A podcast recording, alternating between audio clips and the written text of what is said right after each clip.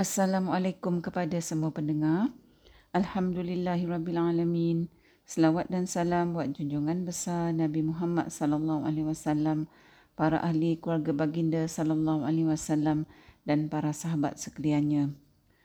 Untuk episod kali ini kita akan mentadabburkan ayat 9 surah Al-Jumuah iaitu firman Allah yang bermaksud Wahai orang-orang yang beriman, apabila diserukan azan untuk mengerjakan sembahyang pada hari Jumaat, maka segeralah kamu pergi ke masjid untuk mengingati Allah dengan mengerjakan sembahyang Jumaat dan tinggalkanlah jual beli pada saat itu. Yang demikian itu adalah lebih baik bagi kamu jika kamu mengetahui. Para pendengar, sebelum kita mentadaburkan ayat 9 surah Al-Jumu'ah ni, ah, macam biasa terlebih dahulu saya nak berkongsi sikit tentang kelebihan hari Jumaat ah, seperti yang dinyatakan dalam tafsir Ibnu Kasir. Dalam tafsir Ibnu Kasir dinyatakan bahawa Allah menyiapkan ciptaan pada hari Jumaat iaitu hari yang keenam ah, yang merupakan hari Allah menciptakan langit dan bumi. Pada hari Jumaat juga Allah menciptakan Nabi Adam alaihissalam dan Nabi Adam AS diletakkan di dalam syurga pun pada hari Jumaat. Dan Nabi Adam AS juga dikeluarkan daripada syurga pada hari Jumaat. Dan pada hari Jumaat jugalah kiamat terjadi. Ha, pada hari Jumaat terdapat satu saat ya yang tak ada seorang pun hamba yang beriman kalau dia menjumpai saat ni dan dia dalam keadaan memohon kebaikan daripada Allah pada waktu tu ah, melainkan Allah akan mengabulkan apa yang diminta oleh orang tersebut. Ha, begitu juga dinyatakan dalam tafsir Ibn Qasir ya, bahawa orang-orang Yahudi memilih hari Sabtu sebagai hari agama mereka. Manakala orang-orang Kristian memilih hari Ahad sebagai hari agama mereka, kerana hari Ahad adalah merupakan permulaan ciptaan. Ha, tetapi Allah Subhanahu Wa Taala memilih hari Jumaat untuk umat Nabi Muhammad sallallahu alaihi wasallam kerana ia merupakan hari di mana penciptaan Allah disempurnakan. Ha, jadi ini adalah merupakan uh, kelebihan-kelebihan bagi hari Jumaat yang dinyatakan dalam tafsir Ibnu Kasir. Para pendengar berbalik kepada ayat 9 surah Al-Jumu'ah ni ya. Ayat ni ditujukan khusus kepada orang-orang yang beriman. Dalam ayat ni menurut uh, Ibnu Kasir Allah Subhanahu Wa Taala memberitahu orang-orang beriman supaya apabila mereka mendengar seruan azan iaitu azan yang dilaungkan apabila khatib telah naik ke mimbar pada hari Jumaat uh, maka hendaklah orang-orang yang beriman tu bersegera untuk menunaikan solat. Menurut Ibnu Kasir, yang dimaksudkan dengan bersegera dalam ayat 9 surah Al-Jum'ah ni ha, bukanlah maksudnya berjalan cepat-cepat ya secara fizikal. Ha, berjalan tergopoh gapa untuk menunaikan solat ni para pendengar ha, sememangnya dilarang ya di dalam Islam. Ha, iaitu sebagaimana yang dinyatakan dalam tafsir Ibnu Kasir, ayat itu terdapat dua hadis ya yang menyebutkan larangan perbuatan tergopoh gapah untuk menunaikan solat. Ha, merujuk kepada perbincangan maksud solat ya oleh para cendekiawan ulama Islam, ha, solat tu boleh disimpulkan sebagai merujuk kepada doa, istighfar, keampunan, kasih sayang, Islam dan agama. Ha, yang mana semua elemen-elemen ni para pendengar tak melibatkan keadaan tergopoh gapah. Kita tak berdoa dalam keadaan tergopoh gapah. Kita tak beristighfar dalam keadaan tergopoh gapah dan seterusnya. Ha, jadi dari ini kita boleh katakanlah para pendengar bahawa solat tu adalah merupakan keadaan bertenang-tenang yang selari dengan larangan perbuatan tergopoh gapah untuk menunaikan solat. Jadi berbalik kepada ayat 9 surah Al-Jumu'ah ni, Maksud bersegera untuk melakukan solat iaitu bersegera mengingati Allah ialah kepentingan bersiap sedia untuk melakukan solat sebaik saja mendengar azan. Maksudnya sebaik saja mendengar azan tu ah, maka orang-orang beriman bersedia dalam keadaan tenang untuk menunaikan solat. Dalam ayat 9 surah Al-Jumu'ah ni dinyatakan panggilan azan untuk mengerjakan solat pada hari Jumaat. Ha, jadi maksudnya ini adalah peringatan bersiap sedia untuk menunaikan solat Jumaat bagi kaum lelaki sebaik saja mereka mendengar azan untuk solat Jumaat. Habis tu para pendengar persoalannya macam mana dengan kaum wanita? Adakah ayat 9 surah Al-Jumu'ah ni tak terguna pakai untuk kaum wanita? Para pendengar, seperti mana yang kita dah nyatakan banyak kali ya dalam episod-episod yang lepas, bahawa kalau mana-mana ayat Quran tu tak berkaitan dengan kita, maka Allah tentulah takkan sampaikan pada kita. Ha, jadi samalah juga dengan ayat 9 surah Al-Jumu'ah ni ha, yang bukan saja ditujukan pada kaum lelaki untuk solat Jumaat tetapi juga untuk semua wanita-wanita yang beriman. Ha, jadi bagi kaum wanita para pendengar, ha, samalah juga bila apabila azan dikumandangkan maka kita kenalah uh, bersegera untuk uh, mengingati Allah iaitu untuk menunaikan solat. Para pendengar, bila kita mati, solat kita itulah yang akan ditanya. Bukannya kerja-kerja dunia kita yang uh, kita siapkan dengan begitu sempurna. Yang kadang-kadangnya kita membelakangkan kesempurnaan solat uh, kita sebab kita sibuk nak hasilkan kerja-kerja dunia kita. Jadi kita nak masa yang lebih bagi kerja-kerja dunia kita tu jadi kita melengah-lengahkan solat walaupun kita dah dengar azan. Bila kita buat macam ni para pendengar seolah-olahnya uh, solat tu adalah merupakan penghalang pada kerja dunia kita sebab uh, kita terpaksa peruntukkan masa untuk solat bagi kita uh, masa tu dah mengambil masa kita nak siapkan kerja-kerja dunia kita. Para pendengar, kalau kita imbas, uh, selalu jugalah kita ni ambil uduk cepat-cepat, kemudian solah dengan begitu cepat sebab nak cepat-cepat buat kerja kita balik. Ataupun contohnya kita ni tergopoh gapah solat sebab tak nak lambat masuk mesyuarat.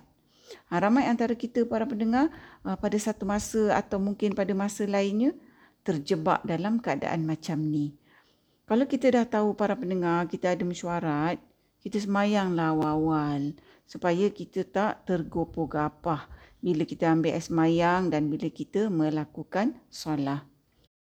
Jadi para pendengar, kita rancanglah baik-baik sebab bukankah semua benda dalam kehidupan kita ni, iaitu benda-benda yang kita rasakan penting, kerja-kerja kita yang kita rasakan penting, ha, biasanya kita akan buat perancangan bagi melaksanakan kerja-kerja kita tu supaya kita ada masa yang cukup dan kita boleh laksanakan kerja tu dengan baik perlahan-lahan. Ha, kita tanyalah diri kita para pendengar, sebab apa kita boleh lakukan begini kita merancang dengan baik uh, bagi kerja-kerja kita dunia tapi kita tak boleh melakukan yang sama kita tak boleh tunaikan tanggungjawab yang sama untuk solat sedangkan para pendengar tanggungjawab menunaikan solat tu adalah merupakan tanggungjawab yang lebih utama dari semua kerja-kerja dunia kita. Uh, seperti mana yang kita pernah tadaburkan dalam uh, episod sebelumnya ya, kita kena selalu ingat tujuan kita diwujudkan di dunia ni. Iaitu tujuan Allah hidupkan kita dalam dunia ni adalah untuk kita mengabdikan diri pada Allah, untuk kita menyembah Allah. Jadi kalau kita sembahyang dalam keadaan tergopoh gapah nak cepat, sebab kita lebih memberikan kepentingan kepada kerja dunia kita, maka kita kena muhasabah dirilah para pendengar bahawa kita dalam keadaan tak memenuhi tujuan kita dihidupkan di dunia ni. Para pendengar, satu lagi persoalan ya, adakah ayat 9 surah Al-Jumu'ah ni merupakan panggilan untuk bersegera mengingati Allah pada hari Jumaat saja bila kita dengar azan. Para pendengar, ayat Al-Quran tu hakikatnya sebagai mukjizat adalah bersifat dinamik dari segi maksud dan kegunaannya. Ha, jadi kalau kita luaskan skop kepentingan bersegera untuk menunaikan solat iaitu bersegera mengingati Allah apabila azan dikumandangkan sudah tentulah para pendengar ianya bukan hanya pada hari Jumaat atau waktu Zuhur hari Jumaat saja Maknanya setiap kali kita mendengar azan, maka bersegeralah untuk mengingati Allah iaitu menunaikan solat bagi setiap waktu sepanjang hayat kita. Para pendengar, dalam ayat 9 surah Al-Jum'ah ni juga Allah Taala memerintahkan supaya orang-orang yang beriman meninggalkan jual beli iaitu meninggalkan semua urusan dunia dan bersegera untuk mengingati Allah iaitu menunaikan solat apabila azan dikumandangkan. Allah Subhanahu Wa Taala bagi tahu kita ni para pendengar untuk kita meninggalkan jual beli dan bersegera menunaikan solat iaitu bersegera mengingati Allah bahawa itu adalah lebih baik bagi kita sekiranya kita mengetahui hakikat sebenarnya. Para pendengar, kalau kita fikirkan ya, kalau kita renungkan, bahawa kalau kita ni memahami hakikat meninggalkan urusan dunia dan bersegera mengingati Allah iaitu menunaikan solat bila kita dengar azan adalah sebenarnya yang terbaik untuk kita dunia dan akhirat dah tentulah kita ni langsung tak keberatan nak tinggalkan kerja-kerja yang kita tengah buat sebaik saja kita dengar azan jadi apakah dia hakikat tu yang Allah kata kalau kita faham hakikat ni sudah tentu kita cepat-cepat bersiap sedia bersegera mengingati Allah iaitu menunaikan solat. Hakikatnya para pendengar kerja yang kita tengah buat tu masa kita dengar azan atau jual beli yang kita sedang uruskan atau apa sajalah urusan dunia yang kita tengah buat masa kita dengar azan kita tanya diri kita siapakah yang menentukan kejayaan semua urusan-urusan dunia kita tu. Para pendengar sudah tentulah Allah yang menentukan kejayaan urusan-urusan kita. Kalau kita faham hakikat Allah lah yang memegang kunci kejayaan kita, ha, maka kita pergilah cepat-cepat bersegera mengingati Allah, memuji Allah melalui solat kita kita tunjukkan pada Allah bahawa Allah itulah yang paling utama bukannya urusan-urusan dunia kita. Saya bagi contohlah para pendengar. Kalau kita nak meminta sesuatu tu daripada seseorang kan, sudah tentulah kita akan sangat menjaga orang tu. Kita beri keutamaan kepada orang tu kerana kita nak orang tu berikan kepada kita apa yang kita nak dari dia. Sebab dialah yang menentukan sama ada kita dapat atau tak dapat apa yang kita nak dari dia. Para pendengar, dengan hakikat Allah memegang kejayaan kita, tapi kita pula tersilap tak mengutamakan Allah dan pada masa yang sama kita nak urusan dunia kita berjaya. Sedangkan Tuhan yang memegang kunci kejayaan kita, kita jadikan kurang penting. Sebab itulah Allah bagi tahu kita bila azan dikumandangkan kalau kita ni bijak kita akan tunjukkan pada Allah bahawa mengingati Allah itu dalam konteks kita menunaikan solat adalah lebih utama daripada semua urusan dunia kita. Ha, maka para mendengar Allah akan mengambil alih urusan kita. Allah akan jaga urusan kita dan Allah akan berikan kita kejayaan insya-Allah. Sebab itulah para pendengar kalau kita tengok dalam azan selepas ucapan hayya 'alas solah iaitu maksudnya marilah bersembayang ucapan ini diikuti dengan hayya 'alal falah iaitu maksudnya marilah menuju kejayaan. Ha, yang mana ini adalah selari dengan apa yang Allah nyatakan dalam ayat 9 surah Al-Jum'ah ni iaitu hakikat yang sebenarnya yang Allah nak kita ambil sebagai petunjuk dari ayat 9 surah Al-Jum'ah ni. Para pendengar, sejujurnya saya sendiri pun bergelut untuk memenuhi tuntutan yang Allah nyatakan dalam ayat 9 surah Al-Jum'ah ni. Ah, yang memang selalunya lah berakhir dengan kekalahan. Sebab saya tak bersegera untuk mengingati Allah iaitu menunaikan solat bila dengar azan.